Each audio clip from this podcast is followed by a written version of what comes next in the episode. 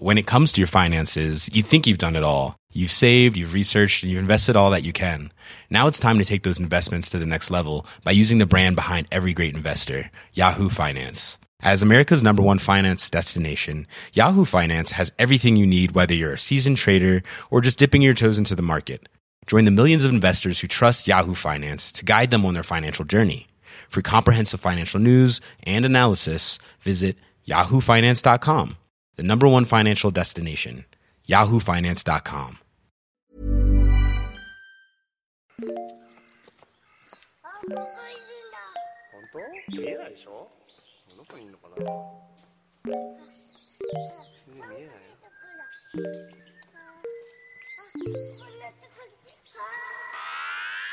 I miss you.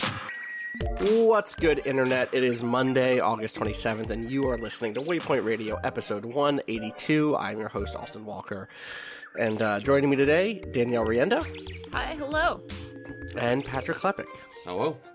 Uh, I am. I I think it's fair to say a little reserved this morning um, after the uh, shooting in Jacksonville yesterday, uh, which occurred at a Madden tournament.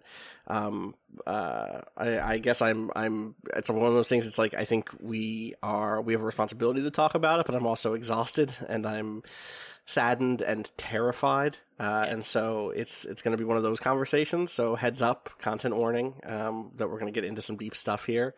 Um, that is going to be, uh, uh, I guess, kind of heavy um, for the first segment at least, and then you know we'll take a break, and then we'll come back and talk about talk about video games. We'll talk about the fact that Patrick isn't allowed to talk about Spider Man yet because of the embargo. unfortunately, The embargo is lifted on me being able to say that I will one, at one point have one things to say. at some point you will talk Spider-Man. about totally. Um, so yeah, Patrick, can you uh, can you break down the story for us? Uh, what what occurred at, at Jacksonville Landing uh, yesterday? Yeah, there was a uh, Madden 19 uh, tournament um, at a Florida mall uh, in Jacksonville, um, and right in the middle of the tournament, which was being streamed uh, on Twitch, um, a gunman opened fire, uh, killed two, uh, injured a number of others, uh, people there, and as people were fleeing, um, he eventually turned the gun on himself. Um, there are scattered reports about uh, that he was a competitor in the tournament. Um, I'm maybe this is a, a, a something we can pivot off to to talk about a sort of a reaction to this piece, especially as people who work in media. Is that you know a lot of what's happening right now is the rush to figure out who this person was, why they did what they did, um, and I think you know often in these instances there is uh, there's a lot of uh, media research that has shown that those sorts of stories can be actively harmful because Yeah. they uh, the glorification even if it's not saying you know glorification is just that doesn't mean that you're saying what a person did was good Was or good, should right. be encouraged Right, right. it's just the fact that they get a lot of uh, nationalized coverage as a result and um, there, there, it has been shown that you know that can uh, create copycats and so uh, we are in that phase where there's like this weird I understand the journalistic impulse to like try and break down like the why, like who Yeah. was this person, why did they do what they do, how can we explain uh, this heinous act? Um, but that runs into I think other challenges that uh, I I don't know. Like this happens every single time. I don't know that like a thorough study immediate or not even thorough. It's like a haphazard Yeah. look up the Twitter accounts, the Facebook accounts, the Instagram accounts. What did they like? Where did they post on? What forums? Um, and that your. It's not like a.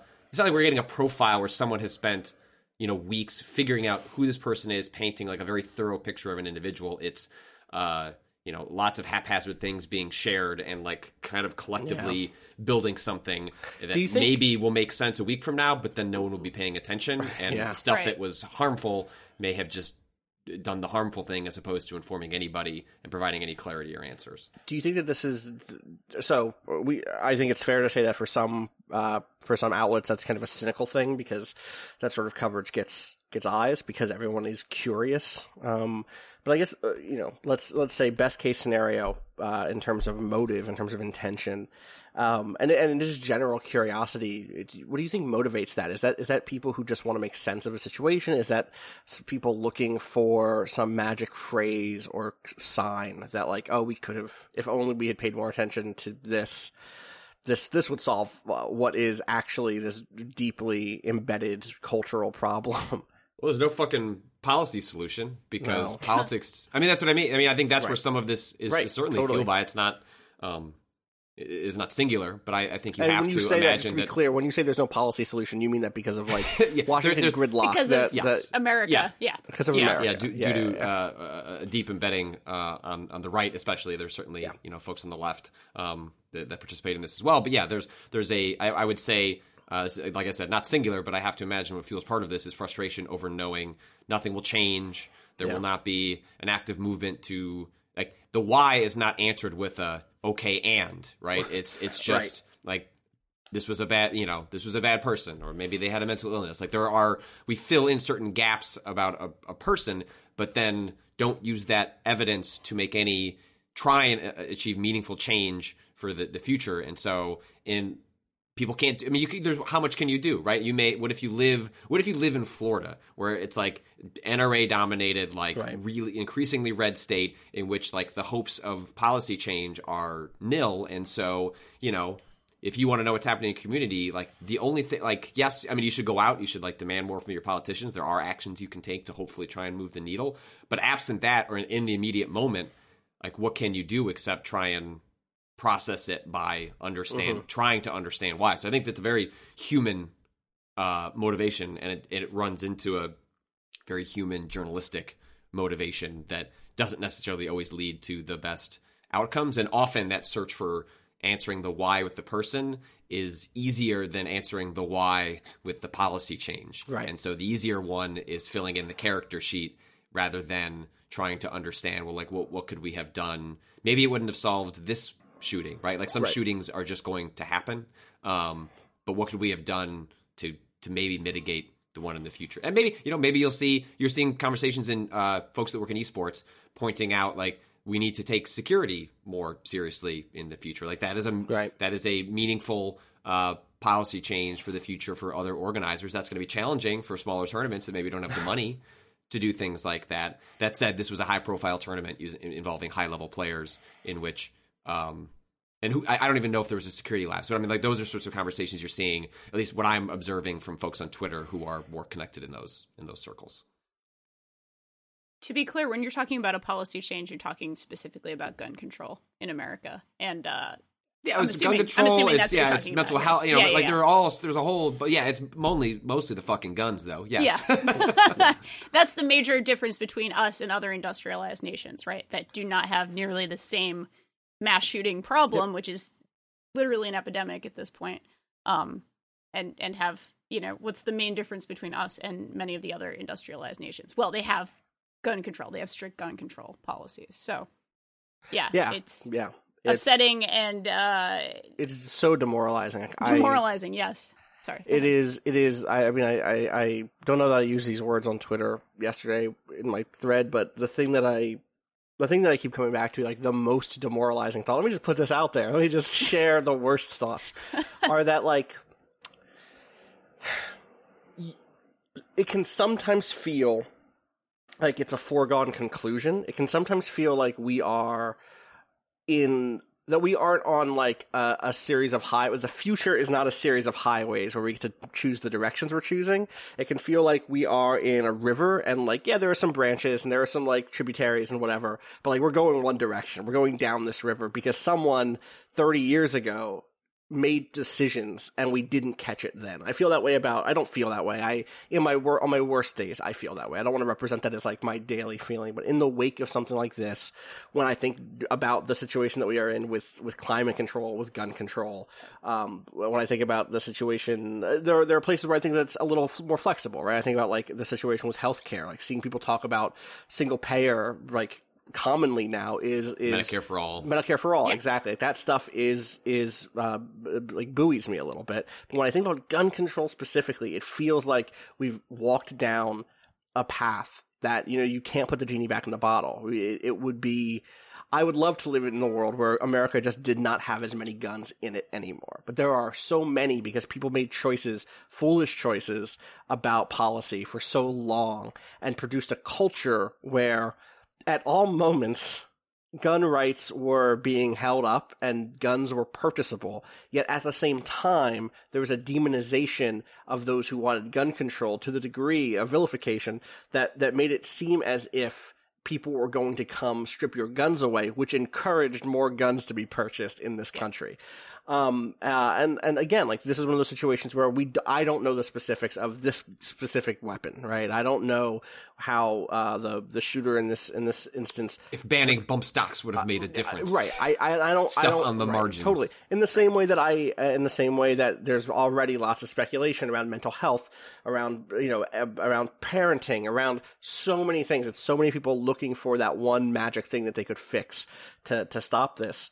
Um, and, and I guess like the thing that I said on Twitter yesterday, I'll just reiterate, which is like, if you feel hopeless in this moment or feel like you're not sure what the solution is, like one, if you're listening, you're not alone in that. That is not a, I don't think that's a moral failing to look at this and get like, what the fuck do we even do?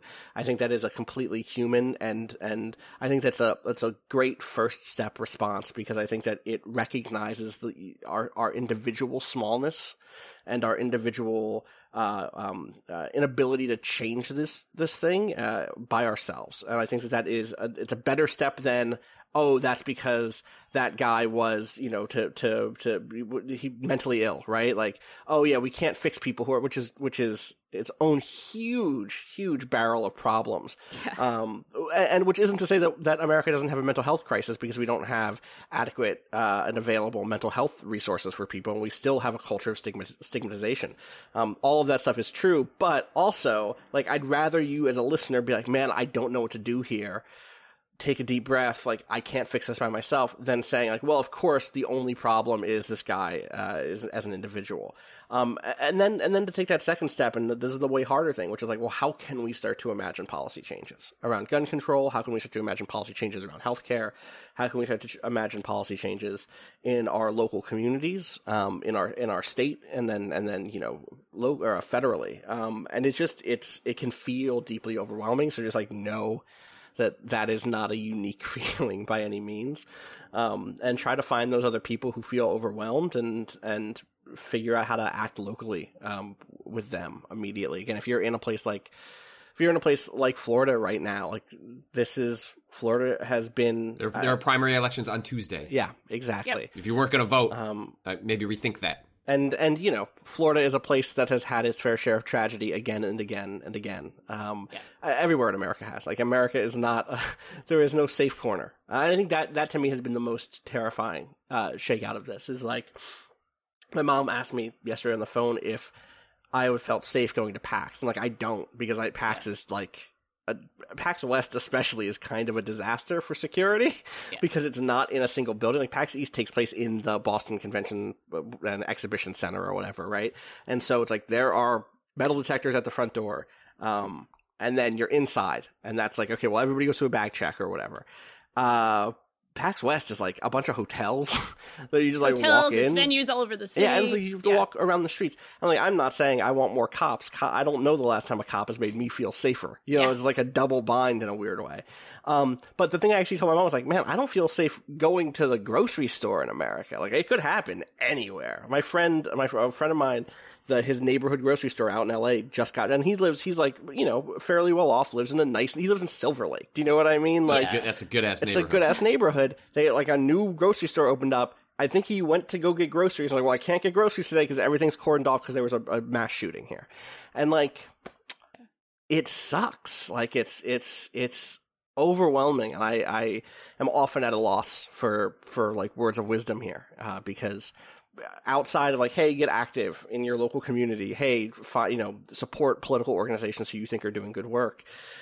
Change comes slow, and it's when it- generational. it's not, generational, and it's- right. Like I, I have, I have hope for you know some Your of the kid. actions we saw earlier. Yeah, like I, I, but you know, but seeing some of the stuff that happened, you know, out of the Parkland shootings, um, you know, I'm encouraged about the ability for future generations to slowly fix Right. the mistakes of uh, both our generation and generations past. But I do think like gun culture change can. I'm not saying will come to America, but c- can. But that's a generational thing. That happens over decades. That happens happens over a hundred years. Like that doesn't happen tomorrow. Like I I think in a, in many ways, like it's it's a lost cause, but it's one that you can't.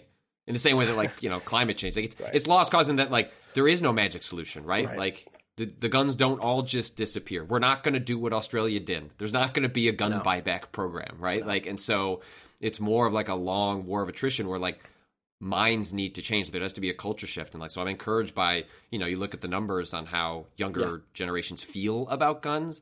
It's like those people will, and you know, eventually come into power in a way where they can enact change, and those are the people that are going to make.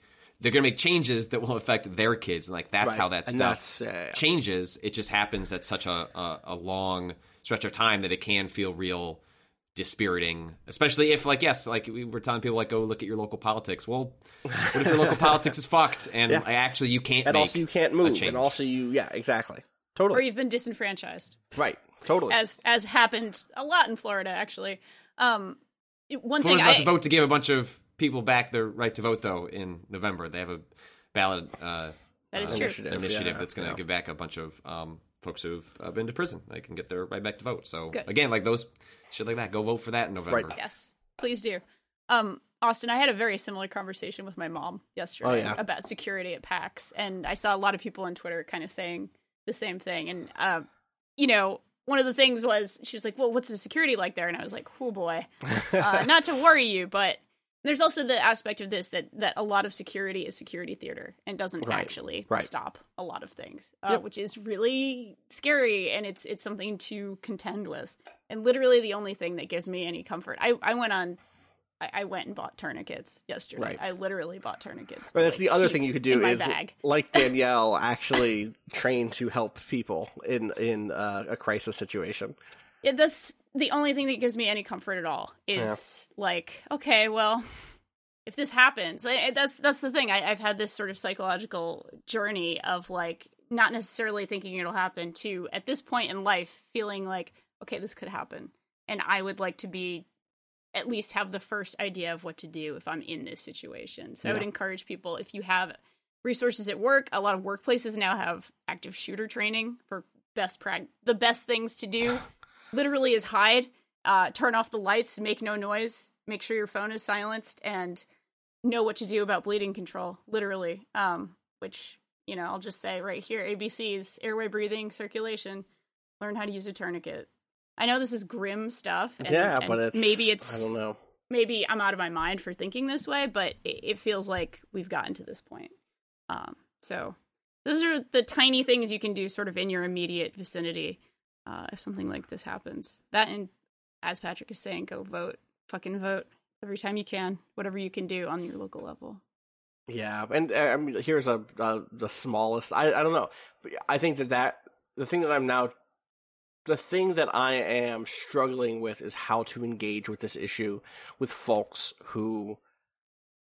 You can you, you can sometimes tell you know like all right this person is like this person wants there to be more shooters in the world who can intercede and be superheroes. Good I'm guy gonna- with a gun. good guy with a gun. I'm not going to inter- I'm not going to intervene with that person. But there are a lot of people out there who try to walk that centrist line of like, well, you know, we can't blame guns for everything, and there is it can be so exhausting to get into and I say this because this has been what I've been watching very very good-hearted people try to do in my mentions for the last 24 hours has been arguing with with people um I I don't want to say save your energy uh but but spend it wisely is what I would pick say your battles. pick your battles like you and, And sometimes you have to like go into those arguments that don't go anywhere to Yeah. start building a profile so you can like identify immediately. people who like you know this is how I pick how to choose to who I do don't respond to on anything on Twitter when you're dealing with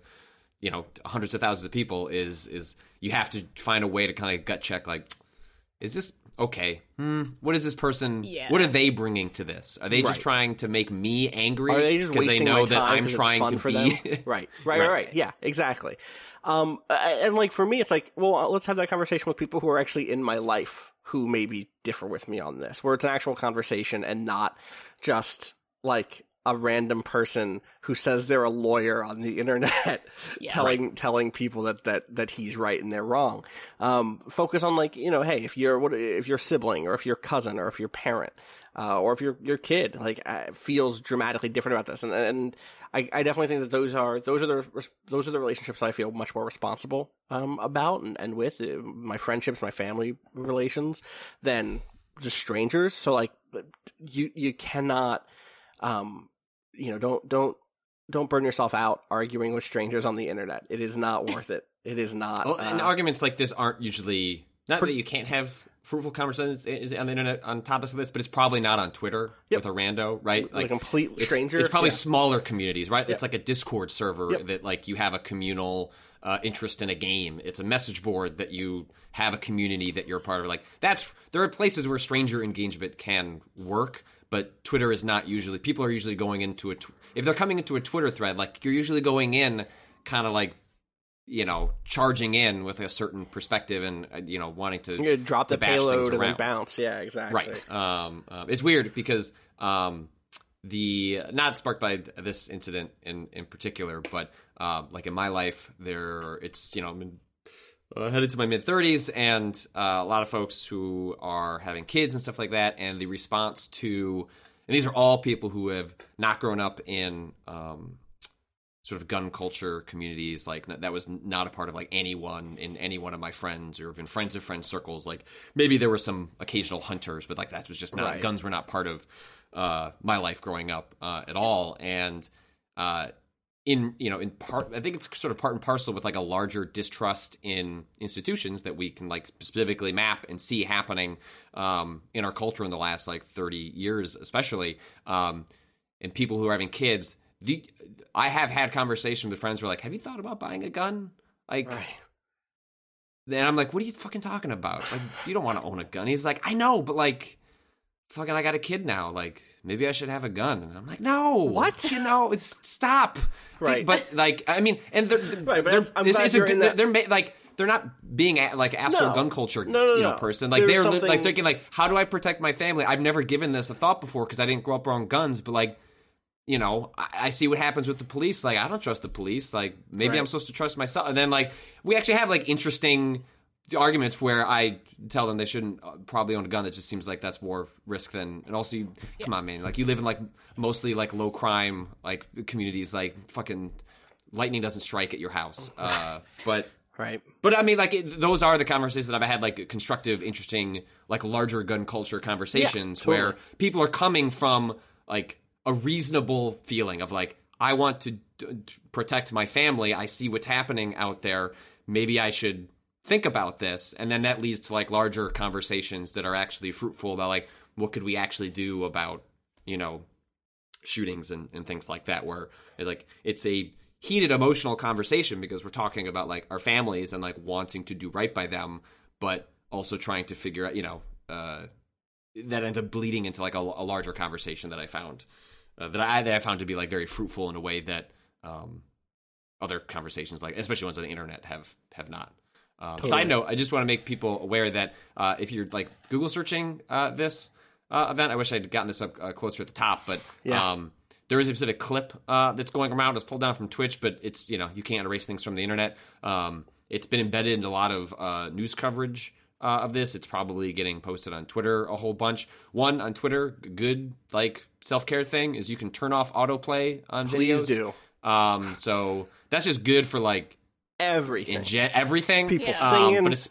but especially for stuff like this where you you know uh, if, if people are posting uh, sensitive uh, sort of videos uh, it's nice to be able to have the opportunity to click play and know what you're getting into but specifically there's a clip um, in which you you know there are these players uh, playing the game uh, you you know briefly see a red dot sight on uh, one of the players the feed cuts and then you hear a bunch of gunshots. It's disturbing. It's not graphic in the sense that it's visually graphic, but it is certainly graphic um, in terms of like what your mind can imagine is happening in that situation. So just be aware as you're searching around this stuff. You know, your your mileage may vary and where your curiosity takes you on that. Uh, I listened to the clip myself, and it's really terrifying. But I I didn't learn anything from it, and so Right. I guess that's what I would say is if, if you can.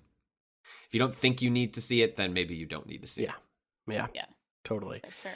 Um, as a reminder, I, I guess I'll say briefly, you know, we, it's wild. Like it was four months ago that we did a podcast episode about guns and, and games, and we did the whole guns and games week in the in the wake of the Parkland shootings.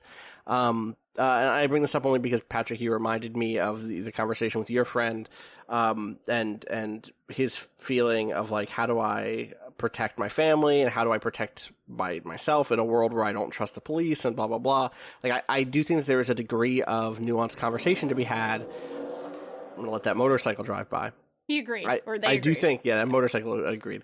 I do think that, like, when you start looking at things like that, uh, there is a degree of nuanced conversation to be had. There's a great article by Yussef Cole on the site called White Supremacy, Black Liberation, the Power Dynamics of Gun Violence, which gets into that a little bit.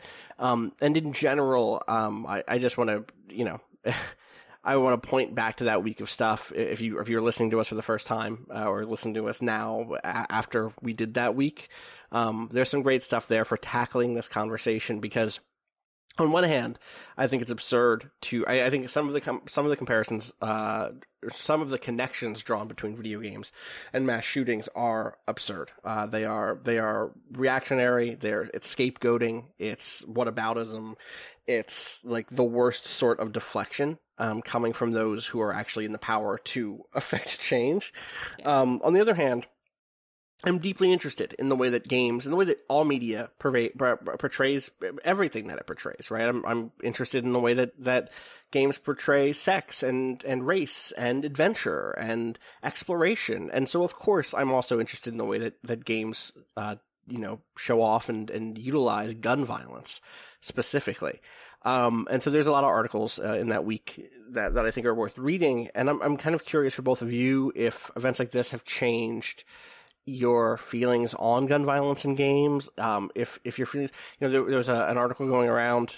Um, people were linking to it in, in the wake of this. Um, that was an interview with some of the Naughty Dog folks talking about um, the Last of Us Two demo and and the gun violence in that, and like what it was doing, and and how they got it right and how they mocapped it right. And, you know, it's one of those things like you read it in a different con, you read it at E3 and you go like, oh wow, interesting. You read it in the wake of a, of a mass shooting, like, oh boy, we sure are devoting a lot of resources to getting the way a body falls and bleeds out right. Um, and I'm just curious if, if the kind of ongoing like repetition of these events have, have, has changed anything for you too with violence in games or just like where your heads and, and hearts are at on this? To some degree, a lot of this is reflected in sort of the, the types of 911 calls that go on as well. Huh. Like seeing sort of the results of, of real life violence uh, can be pretty sobering and, and mess with your head a little bit and Yeah. definitely makes some of this feel a little bit more fraught.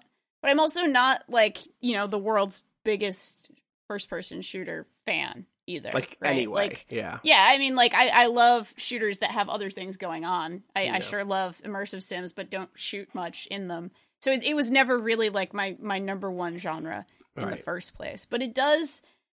It's weird. I have actually been spending so much time lately looking at GoldenEye speedruns, and I know that's an Hmm. older game. I know it's not, you know, in any way realistic or anything. But there was a huge debate at the time when GoldenEye was being made about how violent it should be or how cartoonish the violence should look, especially because Nintendo. This is like was a Nintendo big game. Nintendo Yeah, game, yeah, right? yeah. And Miyamoto had uh, famously made some overture about showing Bond like shaking people's hands or something to show he's a good hero. He's not really a, a violent. Oh, they wanted. son I think a it was it was it was supposed to be um like in the during the credit sequence. They Yeah. wanted Bond to go to a hospital and shake Like, hands shake with all their the bad hands. guys Yeah, to to show that show it was they- like. It was. It, he didn't kill them, and that actually it was all. You know, like it was a All movie right. or whatever. Yeah. All right, Like, James. It was a very. right, Miyamoto. It's, a, That's it's a very. very it- it's cute though. It's, It's a adorable. idea. It's adorable. Right, right, right. God. Um, but yeah, I, I it feels increasingly a little difficult for me to think like, wow, this gun is awesome. You know, that kind of like reaction that PR typically wants you to have when you're playing a game at a demo and they're like, how'd Yeah. the shotgun feel?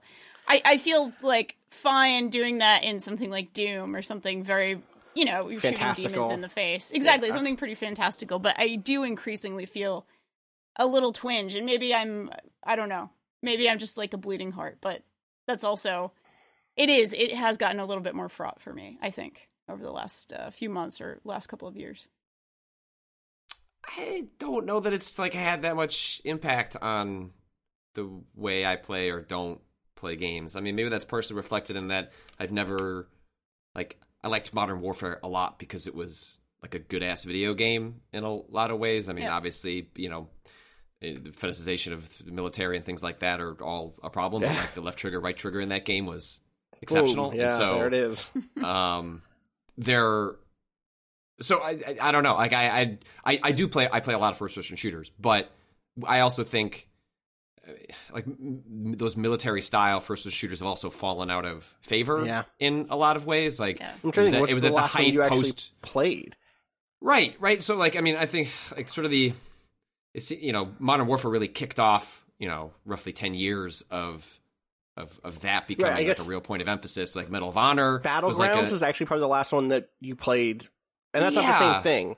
But no. Um. Uh. But yeah, I guess battlegrounds like falls is is, sort of like is adjacent uh, to that, even though I feel like it it's on a different track than like the kind of thing that Modern Warfare, Medal of Honors, and you know, I mean, I guess maybe like peak that type of game was fucking what was the police one? You wrote about this one. a couple Battlefield years. Oh. Hard, uh, Hardline. Yeah. Hardline, right? Like that. Jeez. In some ways, felt Battlefield, like like it hitting a certain peak and and fa- and falling off. And you know, we still have. Uh, and then there's been a retreat to sort of classical war, right? Like Right. we're with you know Battlefield, Call of Duty going to you know World War One and World War Two, um, and uh, so I don't. know, It feels like games have shifted away from like a specific type, but like in terms of whether these events have like ah, I don't want to play a game that like feels real good in the shooty. Uh, like I don't know if that's changed that much. Like I'm, if there was a if Destiny three came out, I'm not that interested in the Destiny expansion, but like I guess maybe I. I do prefer like f- ones that are set in fan, like Fantasy, sort of fantasy settings, something. but that's yeah, yeah. but that's less a reflection of like real world events and more just I think it's more game design is more interesting when they can free Fuck themselves around to a little bit with some magic powers and some right like I, grappling like I, hooks. as, as maybe this maybe this personally because I didn't grow up in any sort of like gun culture household or community like I have no inherent like there's nothing about like a realistically modeled AK-47 that does anything, anything for, for, me. you. Yeah, yeah, yeah, totally. I, I it's weird 'cause, like I definitely also didn't come from a, gold, a gun culture to anything. I was not a gun family. We were not hunters. We did not have. There's no one in my life who like uses guns on the regular. Um, that's I mean outside of like military personnel in my family. You know, Right. Right. Right. um, uh, but the but I definitely I am. It's such a weird thing. I think actually this is uh, you know I'm going to talk about giant robots for a second. Please, um, you of know course. me. Uh, so every okay, every once in a while, someone you might be link you might be listening to this right now. Someone will link me to something where like Japan and America are going to make a giant robot. Companies in Japan and America are going to make giant robots, and they're going to fight. Isn't this awesome? Or like, oh wow, what if Trump's space force had robots, or whatever, right? Like those sorts of people link Right, me to those things. right. Like, oh, Austin must be excited about. it. Like, no. Like no, I never want there to be giant robots in my fucking lifetime. Like never in my life do I want to see a giant robot walk down the street. They're terrible. And the point of the stories that I love are that they're terrible. And at the heart of that contradiction is that I think they're fucking cool as hell. Right? like, I think that the design of my favorite Gundam models are lo- they're lovingly crafted. They are like there's vents and there's weird kneecaps and the giant chain that goes around. And this one has like hook and like ah, it's like The I get- audacity is part of the appeal. it is, but I mean, some some of them are, are modeled like tanks more than like superheroes, right? Like there's a Right. range in the in that world, um, and and so, and yet my favorite things in Gundam, like one of my favorite Gundam things ever, is uh, is a show called 0080 War in the Pocket. It's about a a kid, like an eight year old kid who loves giant robots, who loves mechs, like just loves them, like has toys, draws them instead of paying attention during schoolwork.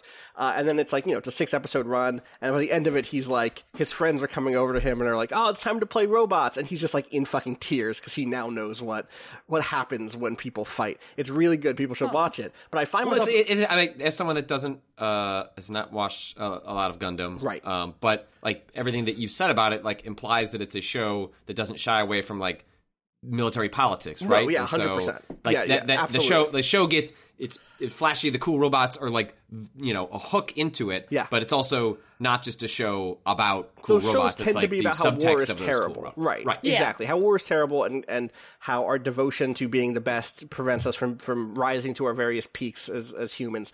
Whatever. The point is. I've had that conflict in that part of my life, and I actually have it inside of games too, which is like, I remember the first time I watched the there was a GTA uh, 4 trailer, there's a GTA 4 trailer in which Nico either shoots, I think he shoots a dude down into a subway, uh, a subway station, like down the stairwell. And I don't know if you remember this, but when GTA 4 was coming out, one of the things that if you were on a site like NeoGaf at the time that you cared deeply about was that when uh, when when uh, people got hit by something, they went into a certain sort of like procedural ragdoll animation. Oh, yeah, ragdoll The- physics. Yeah. But it wasn't just regular. It wasn't like Max Payne ragdoll where everyone was like literally a ragdoll. Mm-hmm. It was like your knee goes out. You know, like it felt like a skeleton. And I remember watching that from my dorm room and being like, "Yo, that's the coolest thing ever." Um, because it feels so physical, right? It felt it felt not visceral but kinetic, right? Uh, and part of me still gets that from time to time, and part of me still does in a video game. Like I, three months ago, I watched all the reload animations for all the guns in Far Cry 2, like on a video. Like a ten minute long video. I was like, oh wow, those are cool. When I talked about Hunt Showdown earlier this year, I talked about how cool it is to load those individual shells into the into the into the revolvers. or the, we would talk about like we and we'd actively discuss this when we do our our PUBG streams, but like r- recognizing the rhetorical disconnect between like how we talk about Right. uh gun like if you, the stories we would tell of our favorite moments of PUBG, you- you'd step back and go, "Yo, that's fucked." Mm-hmm. That's like, fucked why do you think that's exciting and fun and like a thing you spent 150 Um, hours doing? But I think like it's I think it's okay to to to relish in that contradiction that look games allow us to explore fantasies and like exploring violent fantasies within the space of video games is not inherently a terrible thing but it's also worth recognizing like what you're doing and what you're getting excited by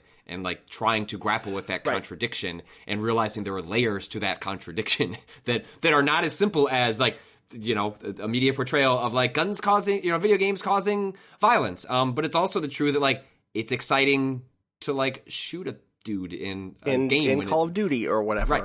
You get that like getting kill. that sniper shot in PUBG like Right. across the hill and it bounced off that dude's helmet and he was only wearing a level one helmet which meant that bullet went through and it killed him. Like fuck like okay bad it bad but that, yo. it triggers that mm. adrenaline rush, right? And Yeah. well, like, and for me, it's just like I wish there were more things in the space that were aware of that and played with it a little bit. There was a moment I Right. was playing Frozen Synapse recently, Frozen Synapse Two. I told this story to some degree last week, I think, on the on the podcast, in which I got a mission against cyberpunk tactics game where you kind of are a bureau who's trying to stop what is basically an evil AI from stealing a bunch of like special superpowered relics. And on the side, you also have to do missions for various factions. Um, and one of them was asking me to interrupt a, a protest group from this fr- from a group that worshipped the evil AI. And I was like, yeah, sure. I need the fifty thousand dollars so I can hire a flamethrower unit or whatever the thing you do in a video Of game. course, come on. Don't have to explain so yourself to me, Austin. Yeah, I get it. Yeah, you play video games, and so you know you pull up with your unit of like assault rifle troops in front of this huge open area that's I guess presumably like a lecture hall or something. Then you step out, and it's just like eighty people. And there are like three armed guards, and your your guys aren't. It's not no Russian. You're not shooting into the crowd and killing dozens of people. But there was something about the experience of just like my units stepped outside, took aim, and killed the three dudes inside who had pistols, and that like dispersed the crowd. That was terrifying. There was like I immediately was like, "Oh shit! I ugh, what am I doing? like, why would I accept that mission? This is terrible." Because it made material and and obvious the results and the the the actual spaces where when gun violence happens, how chaotic it becomes and how scary it becomes.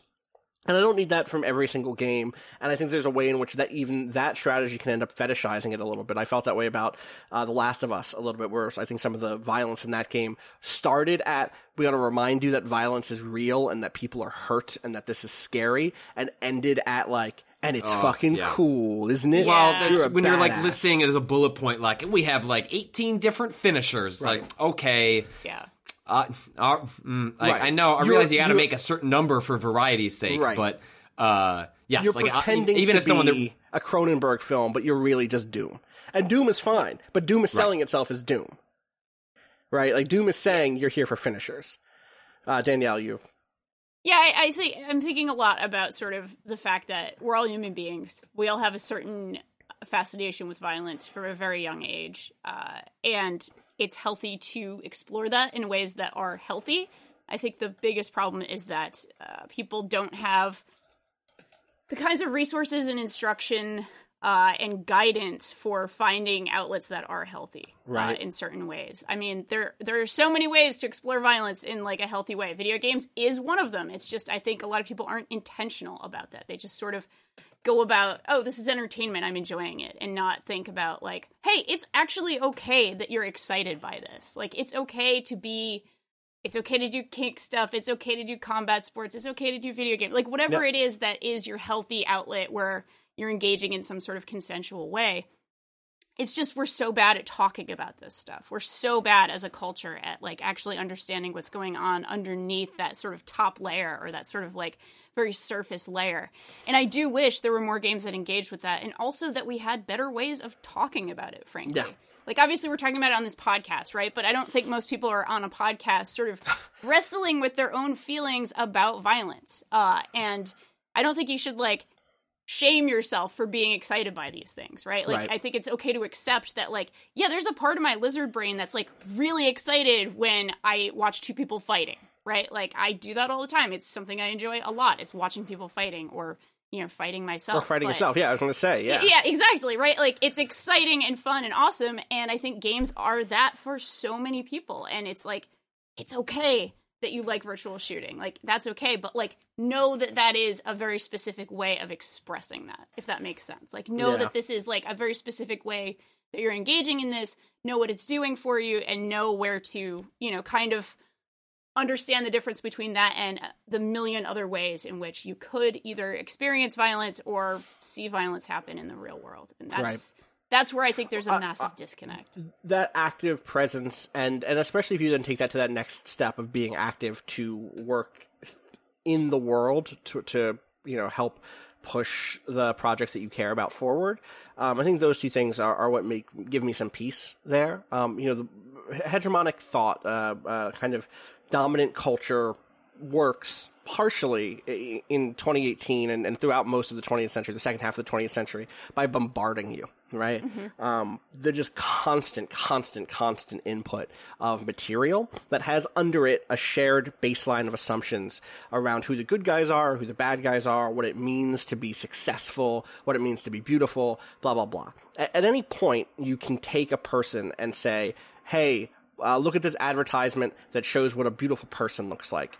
Tear it apart. T- tell me what's wrong with it. And, and most people be like, oh, well, this is clearly bullshit. Like, this woman is rail thin. This dude is like way buffer than than most dudes could ever be. Oh, you know, these people don't even look like this on most days. Like, this is just like a one perfect. This is their perfect day where they like That spend dude didn't three eat weeks. sugar for six months. Right, to exactly. Get that six pack. this one yeah. photo, Yep. and then tomorrow, by this time next week, he's going to put on ten more Filling out. pounds. Yeah, Right, exactly. exactly. Um, and any person, or most people, can do that. I like, I, I genuinely believe that.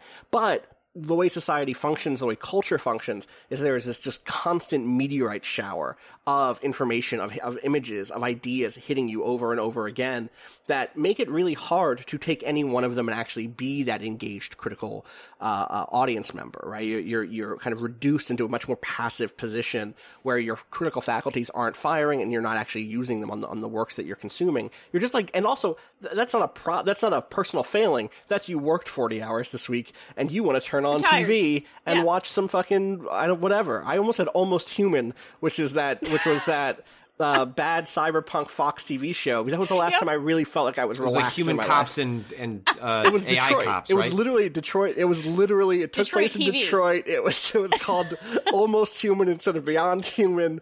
Michael Ealy is in it. Uh, he's very good. He's a very attractive man. He's great. Yes. He's a weird robot guy. Great. J.J. Abrams can get people to star in w- It- weird yeah, shit. because I think it was him, and it was like who was the? It was like, um, it was somebody else incredibly.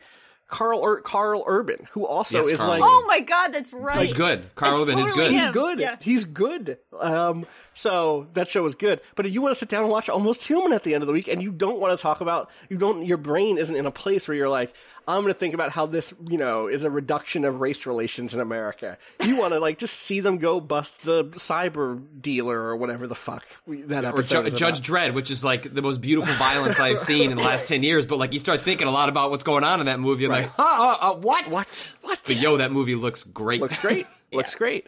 Um, and so like that is the way it works. And so like uh, the the the challenge, hot here's a hot waypoint. You know, like the ice bucket challenge and whatnot. critical please. critical media consumption challenge. when you go into a work, open up your your brain, be in cosmic brain mode, be thinking about it, enjoy it, but also be like, hey. It would be cool if there were some women who spoke on screen. Hey, maybe it's weird that only brown people get shot in this movie. Like, just Should I have be saying this to the people I'm walking, watching the movie with, like Yes. as a commentary? Yeah, yeah, just constantly. As it's going on, make Every sure 30 minutes, I'm just gonna pause and I'm just gonna have. We're just. got We're some gonna have a conversation. here. Uh, this was, I think this was, I think The Incredibles was cool, but have you considered that it's just an objectivist uh, uh, lullaby? Have you considered that? Because uh, Well, um, I haven't seen Incredibles two yet. I haven't seen Incredibles two yet. I hear they walk. I've heard it. I've heard it continues the same. Oh, really? okay, great, yeah. good, Okay. good. Um, all right, we should take a break uh, and come back and talk a little bit more about some video games that we've been playing and some other stuff. We'll answer some questions. So, give us a second. We're going to take a quick break.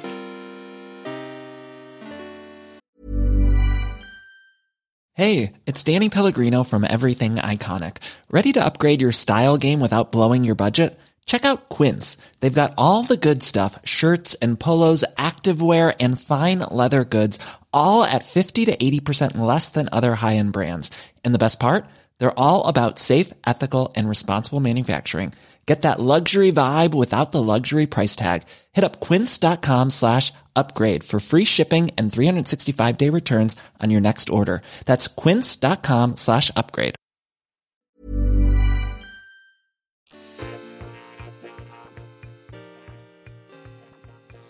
We are back, and we still can't talk about Spider Man. Is that true, Patrick?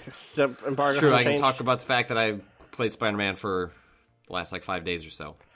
You heard it here yeah, I can first. talk about it. Spider Man has Tuesday, uh, September fourth.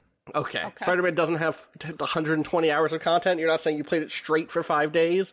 No, I have not. I have, I have not done. I have not done that. Um, Okay. Yeah, I'm. Yeah, I'm. Uh, I'm looking forward to sharing my thoughts, and it's definitely uh, a game I've been tracking for Quite for a while time, now. right? And yeah, so and I think hopefully people get a good Spider-Man game. We'll see. We'll see. We'll see. Uh, say? have y'all been playing anything else? Have You been playing anything you can talk about? Uh, I'll briefly. I will say that I uh, was really excited to play Guacamelee 2, which is not to say that Guacamelee 2 is a bad game. Um, like the two hours that I played seemed like it was a fine sequel to a uh, a, a uh, Metroidvania that I, I enjoyed quite a bit from a couple of years back. But uh, something had to give in um, in the month of August when we were getting Chasm and Hollow Knight and Switch was a couple weeks before that, and Metroidvania uh, Mania, as I uh, Dead, Dead coined it. Cells and yes, and um, so I played like two hours and eventually just realized, like, objectively, I'm enjoying this, but I just have done too much of something like this lately, and so I set it down. It was like I'll I'll come back when I've got a lull in video games, Yeah. like six months from now. Where maybe that itch comes back, but I still need to finish the end game content in Hollow Knight. I uh, There's a new had to put DLC Dead- for it. The DLC for Yes. it just hit, right? um, and I uh, haven't done. I haven't beaten Dead Cells because Spider Man came into my life. Um, so I'll really have to get back to that in a week or two. The two. way you frame that, Patrick, Spider Man came into your life, huh? Spider-Man came going? into my life. Nice. He, Congrats. swang, he swung right in. Yeah. He did. Um, but uh, if if if you have not played, if you didn't play any of if you didn't play Hollow Knight, if you didn't play Dead Cells, Right. If uh, you did didn't play uh, Chasm and you were just waiting for that Guacamelee two, like the two hours that I played seemed uh, a, like a good sequel. So Okay. um, but it was just too much for me right now, and it's just like I cannot. I'm gonna end up disliking this game because I'm forcing myself to, myself to play something that I'm That just, you're I just not- had too much of a thing. Totally.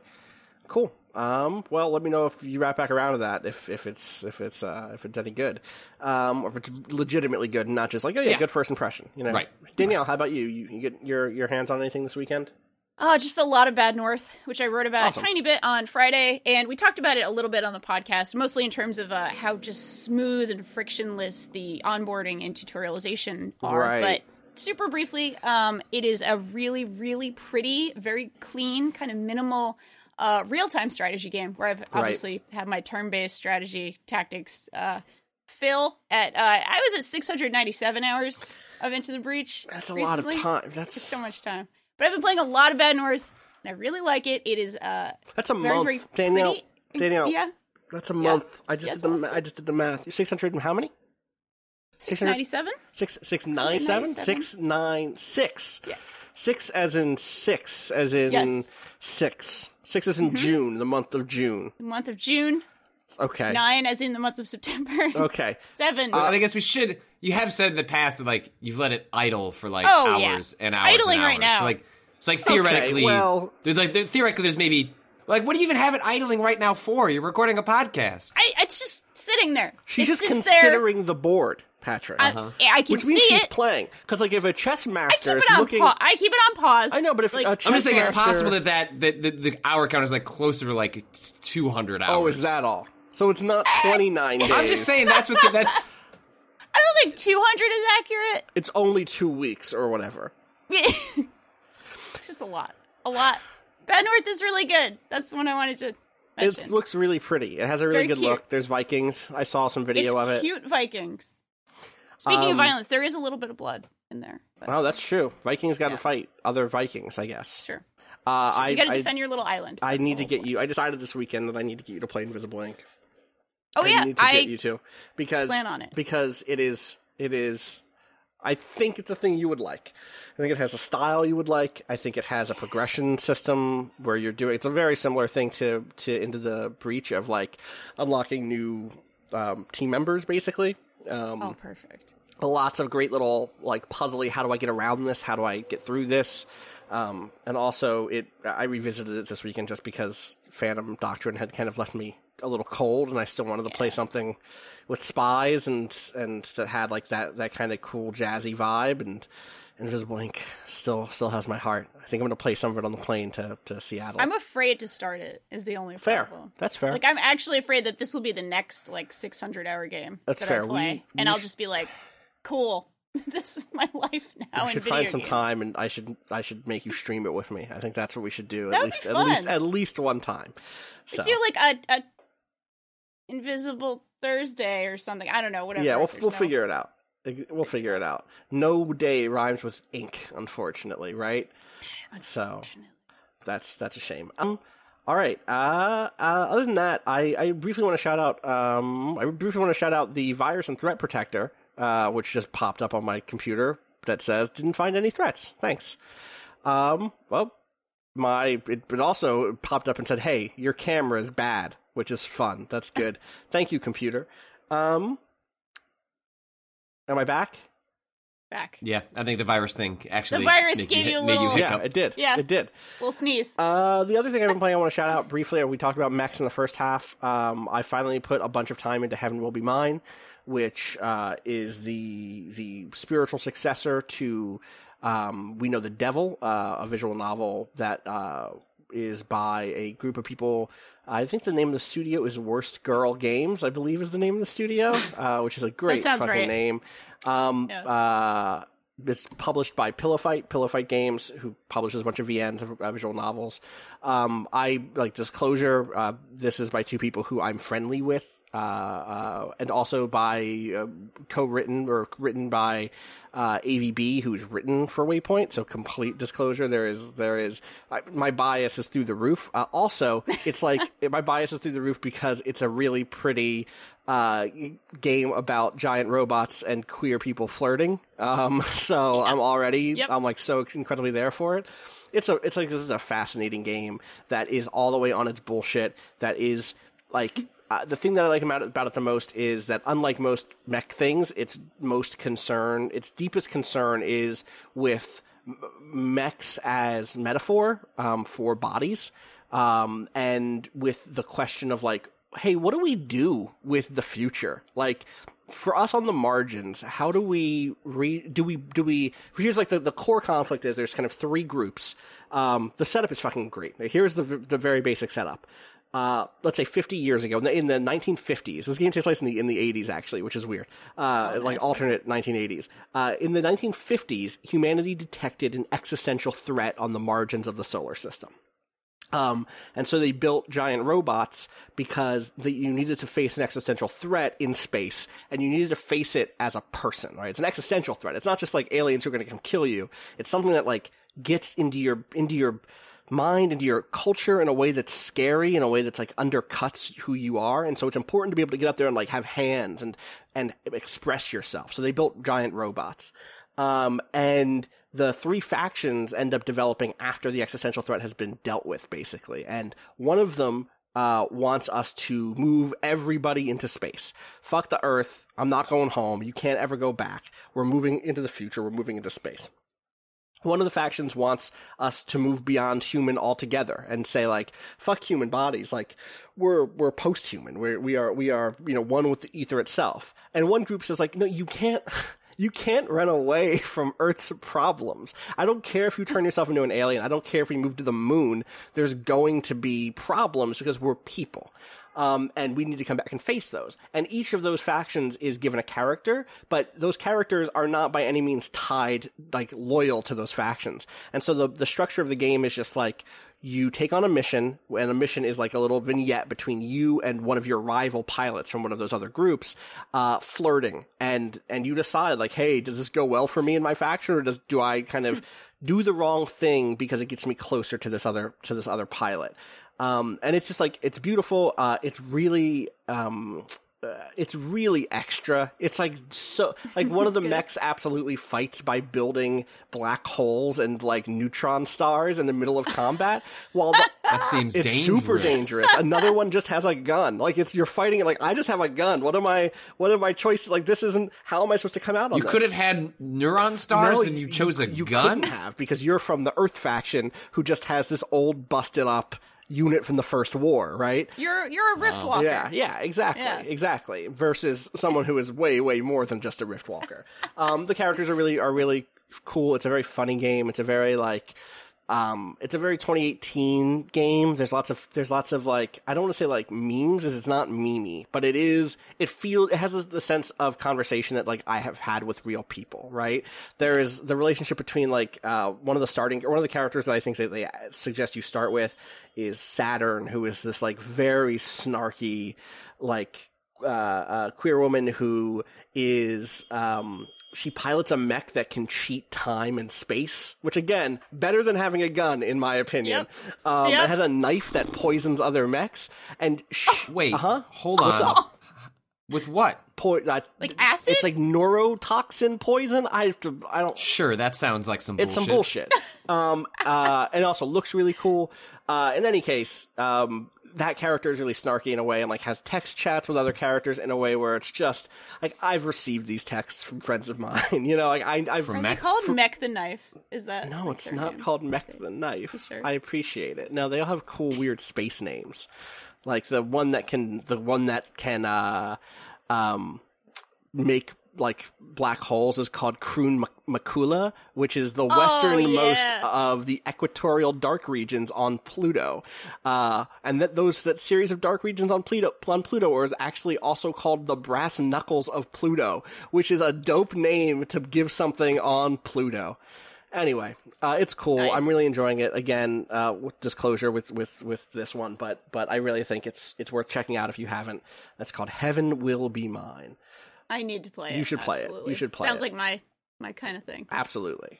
Um, do y'all want to uh, take a quick dip in the bucket where I keep all the questions at? Let me take a, take one. Take one. a- you just do little one little dip here.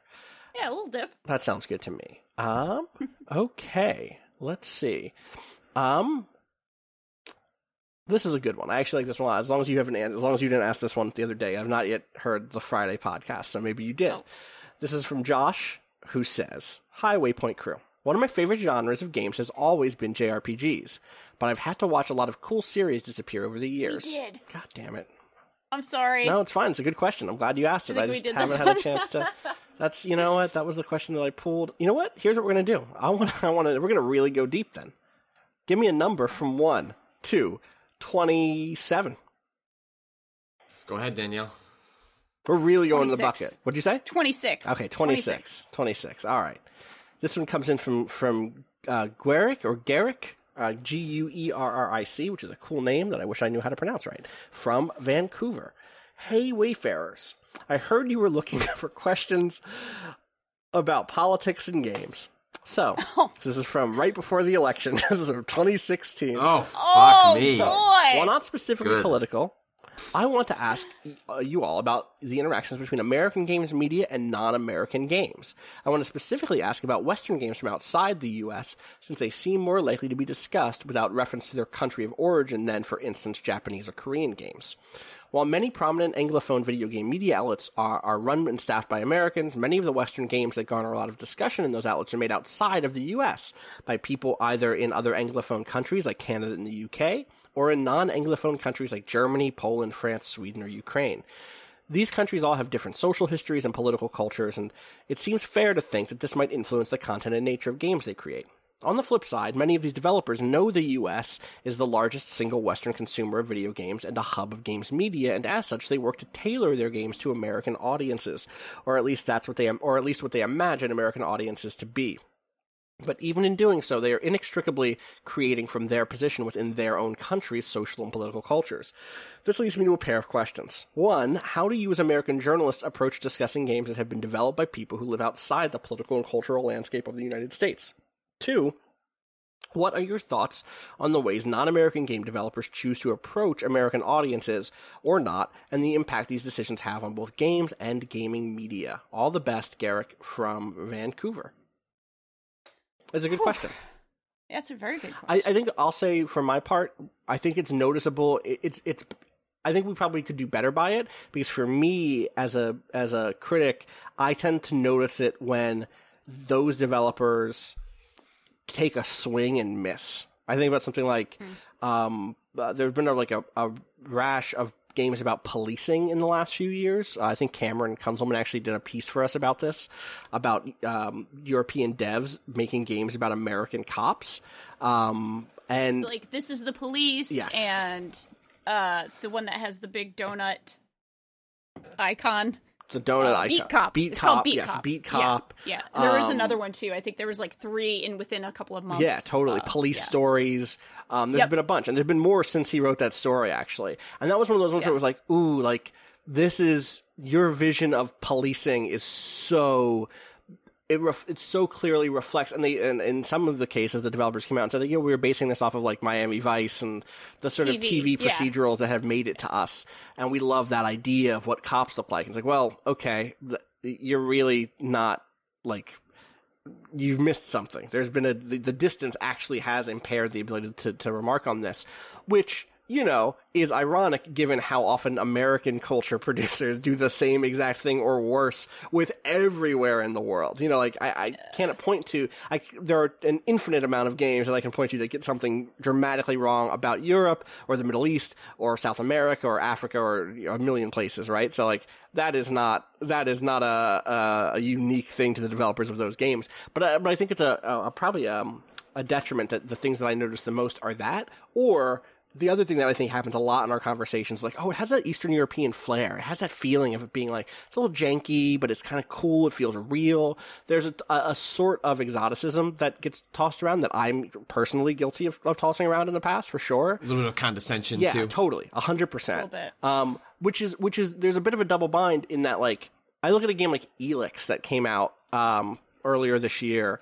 Uh, uh, it was an RPG. I want to say it was by the devs who did um, not the Gothic games, but the they may have made like Raven's Cry. They may have made like it was the Gothic games. There's Risen. It was the Risen games and the Gothic games. Piranha Bytes. Okay. And Elex was like a sci-fi, science fantasy, open world RPG, third person, super janky. I remember this. Um, yeah. Yes. And and uh, but also really ambitious. And I, I never knew like I only played a little bit of it and I didn't play enough to actually weigh in on it, but with my time with it, I definitely felt like the I was torn between am I cutting this game slack because I know it wasn't developed by a big Western developer? Um, should I be cutting it slack because of that? Because it's ambition beyond resources? Should I be applying my personal taste to it? Should I be should I be thinking about the audience from Eastern Europe? All of that stuff was in my head. Um, and at the end of the day, I just didn't like it enough to keep playing, and like that speaks for itself. But I think that all of those things are definitely worth thinking about and talking about. There's definitely been times where, uh, with developers from other countries, uh, maybe particularly Japan, uh, but I, I can think of examples from European devs as well, where I've felt uh, wary of asking questions, especially about sexism in games, or like, a, or like, oh, how do you feel about strong women characters, kinds of things. Where you know, interviewing a dev at E3 or something, where I felt like I know I need to ask this question, and I will, but like I don't know.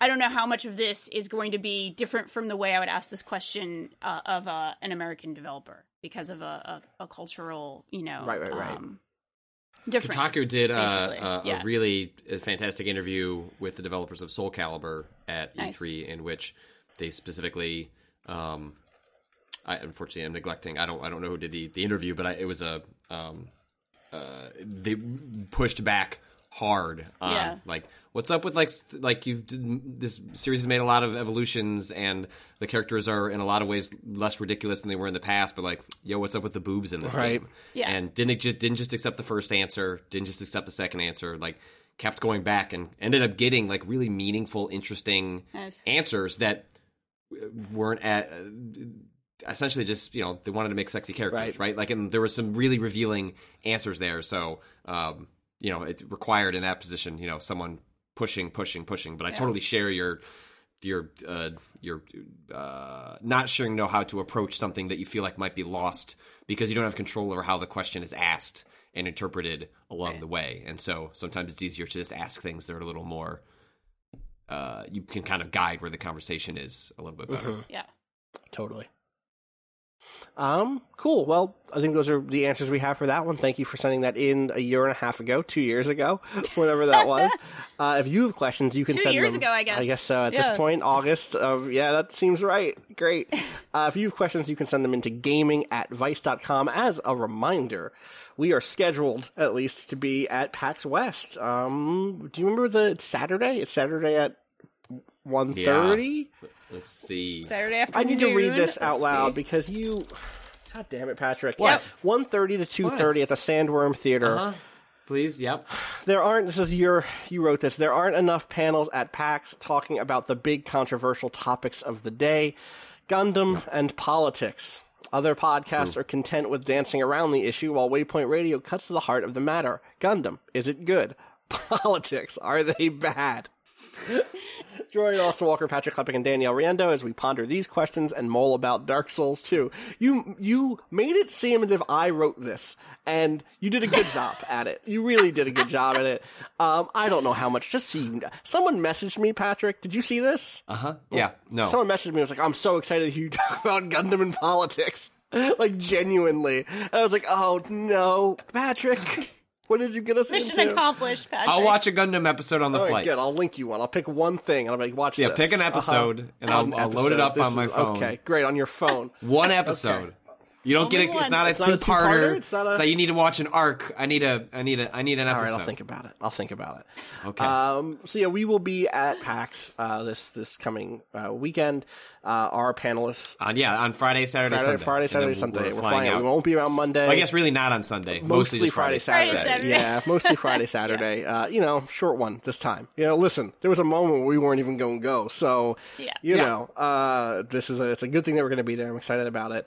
Um, Friday and Saturday, I will be on a couple of other panels that you can look up. Uh, I'm also going to be on the U.S. Gamers doing a panel on on Mass Effect. Um, they have a, an ongoing, nice. they have an ongoing uh, podcast about the best RPGs of all time, uh, and so they're going to do an episode there live. It's called Mass Effect U.S. Gamer explores one of the best RPGs ever, and that is at Saturday at 5 p.m. So after our panel, um, and then I'm also going to be on the Hidden Gems panel, um, which is uh, has a really great uh, a group of people on it. Um, that is Dylan Ilvento, who is the kind of host of this, and then it's me, uh, Felix uh, Kramer, um, who is fantastic. If you don't know Felix Kramer from all of their Giant Bomb visits, uh, you you should. Felix is fantastic. Uh, I guess they're currently a producer over at Polytron, but they've touched so many indie games over the last few years that they are uh, they're just a great person. And then, and then Khalif from Spawn Me is going to be there too. So that'll be Oh, a really nice. fun one. That is on Friday at 5 p.m. at the Cat Theater. Um, so you can look those up if you're going to be there. Uh, you know, we will obviously after our panel be shaking hands and having conversations. So so feel free to come by. We'd love to see you there. Um, any other any other PAX notes? So, yeah, you have one, right? You're going to be on. Yeah, the improvised postmortem Right. is like a really goofy comedy thing. Uh, we have to basically uh, create fake postmortems for fake games, and that's funny. at uh, the Hydra Theater.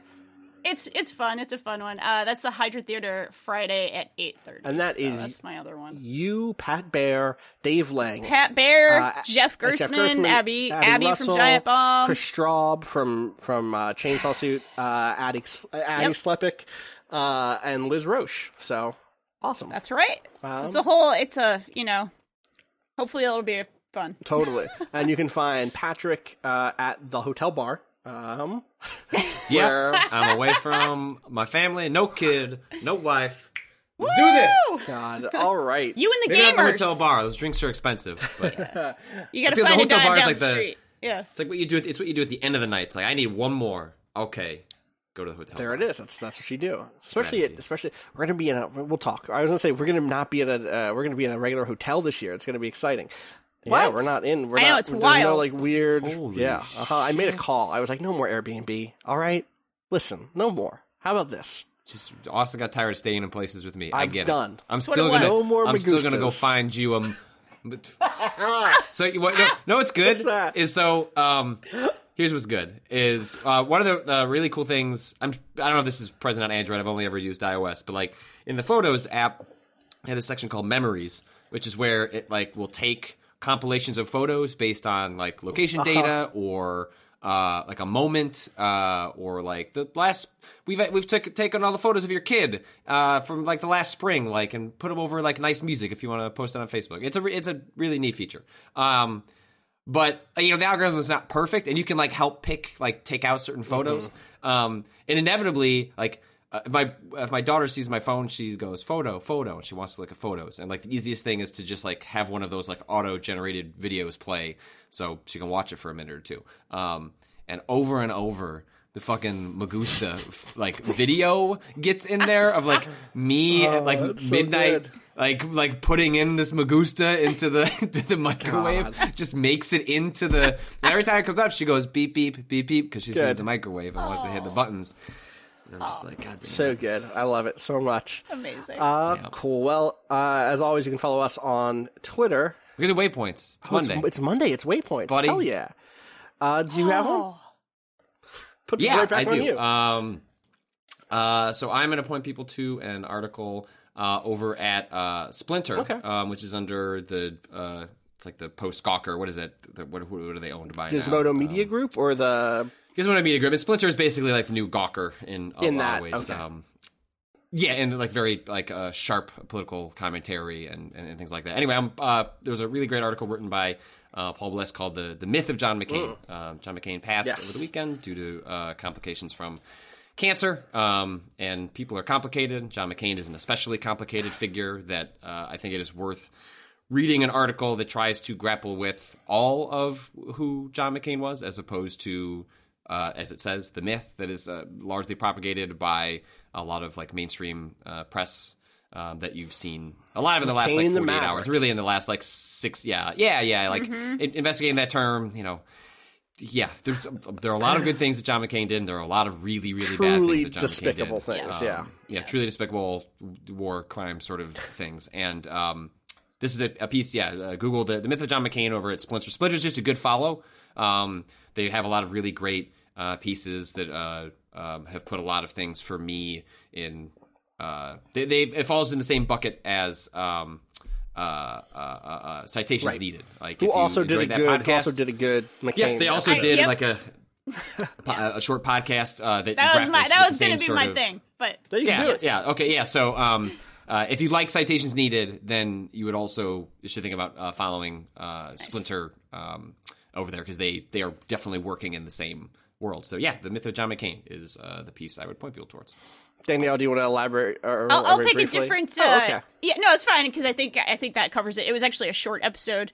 Uh, it's called News Brief. Don't let uh, the media erase McCain's far right legacy. That was what Citations Needed did. Mm-hmm. Uh, otherwise, I'm going to point to a, another Citations Needed episode that I, I found really, really wonderful uh, this weekend. I started. I, I fell off a little bit in the last few months, and I started kind of going back and listening to several of those episodes and it was their season finale it's episode 47 american magnanimity oh i can't say that word magnanimity Yeah. did i get it I think so. i think i got it Yeah. okay spinning crimes against humanity as benevolence and it, it goes into the rich history of american war crimes and just horrible things uh, in american policy that have have been spun as being really good for the population Oh, yeah. that was decimated or interned or enslaved Yep. uh, basically the history of spin uh, for heinous, heinous, horrible things. Uh, incredibly depressing, but also incredibly informative. Uh, really good to know. This is the kind of thing you kind of want in your back pocket. Uh, I think intellectually for whenever this sort of thing crops up. Totally. Uh, so I found that very instructive. Uh, so thank you. Citations needed.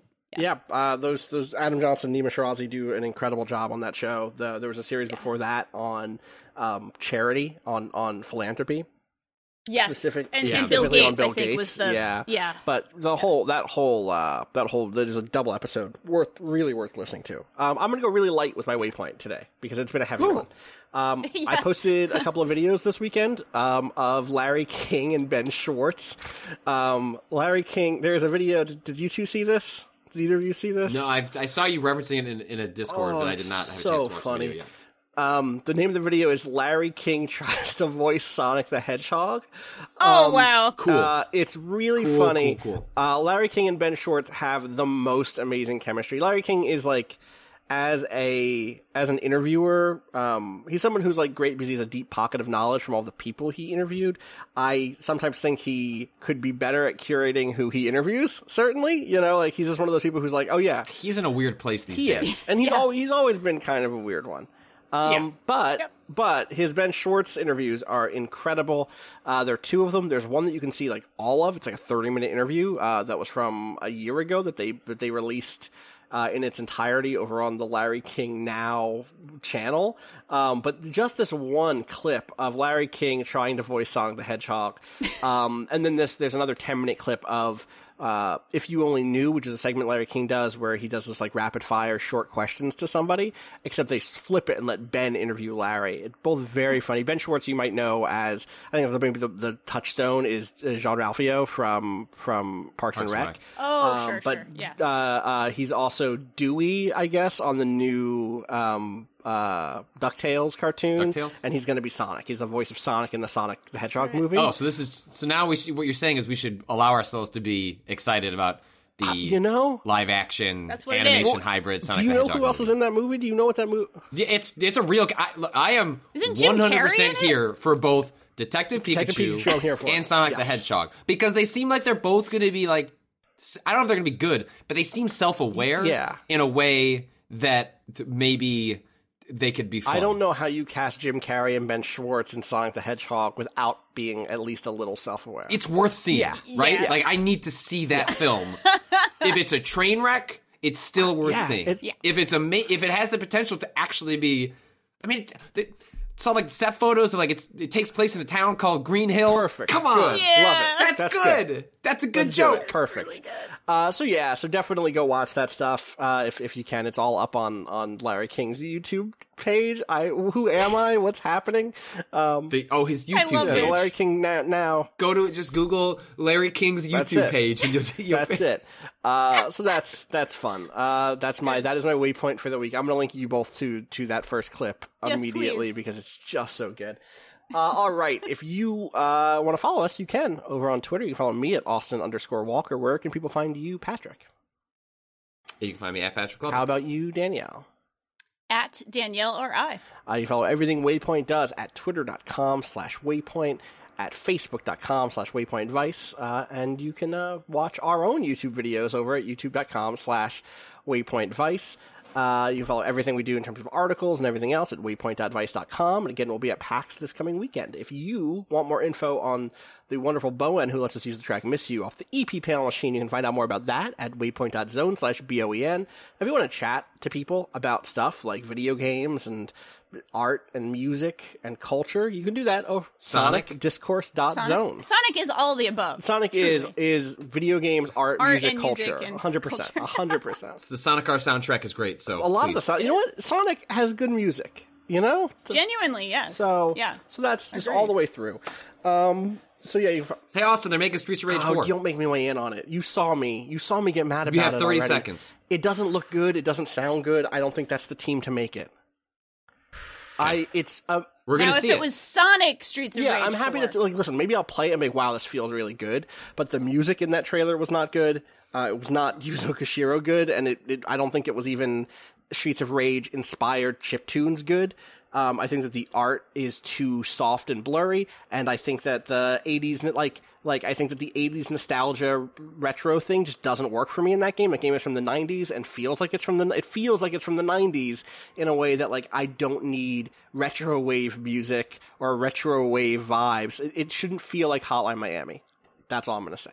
Uh, I feel like it's gonna go in that direction. Anyway, uh, and I'm a big Streets of Rage. I love Streets of Rage 2 so much, so much. We'll see. We talk about the panel. We're gonna see and probably play the game before our uh, Absolutely. panel. All right. Um, that's going to do it for us today. We will be back on Friday with the Waypoint 101 of Shadowrun, uh, Dragonfall. So if you uh, want to hear that, maybe play through that game this week. It's it's it's not super short, but it's it's short enough for you to get through. Uh, so so maybe put your put your mind to that this week. Uh, and then our episode on Monday next week will probably just be the audio of our panel, as long as we're able to capture that. Uh, and if we can't for some reason, we're just not going to have an episode on Monday because it's a, it's a holiday here in the States.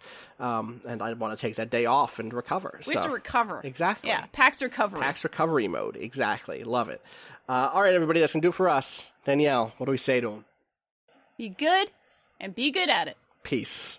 I did a peace sign to the camera. No one's watching, but I did it. That was good. Peace.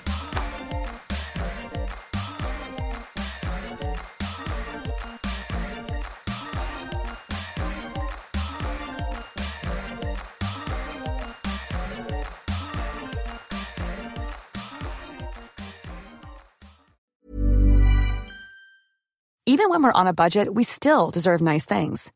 Quince is a place to scoop up stunning high-end goods for 50 to 80% less than similar brands. They have buttery soft cashmere sweaters starting at $50, luxurious Italian leather bags, and so much more. Plus, Quince only works with factories that use safe, ethical, and responsible manufacturing. Get the high-end goods you'll love without the high price tag with Quince. Go to quince.com slash style for free shipping and 365-day returns.